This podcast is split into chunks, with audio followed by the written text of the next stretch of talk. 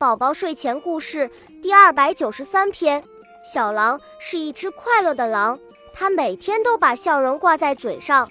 小狼看见草原上有一只羊，小狼跑过去捉羊，可是没有捉到，小狼开心地笑了起来。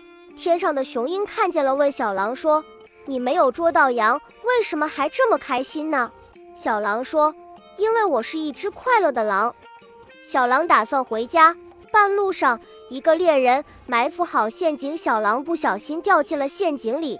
猎人高兴地拿起枪，这时候小鸟们看到，急忙召集到一起飞下来，扑到猎人的身上。小狼趁机逃走。小狼开心地笑着。小鸟们问：小狼，你差点被猎人捉住杀死，你为什么开心？小狼说：因为我是一只快乐的狼。小狼每天都很快乐，和他在一起的动物们看到他的快乐，也跟着快乐了起来。恭喜你又听完3集，欢迎点赞留言，关注主播，主页有更多精彩内容。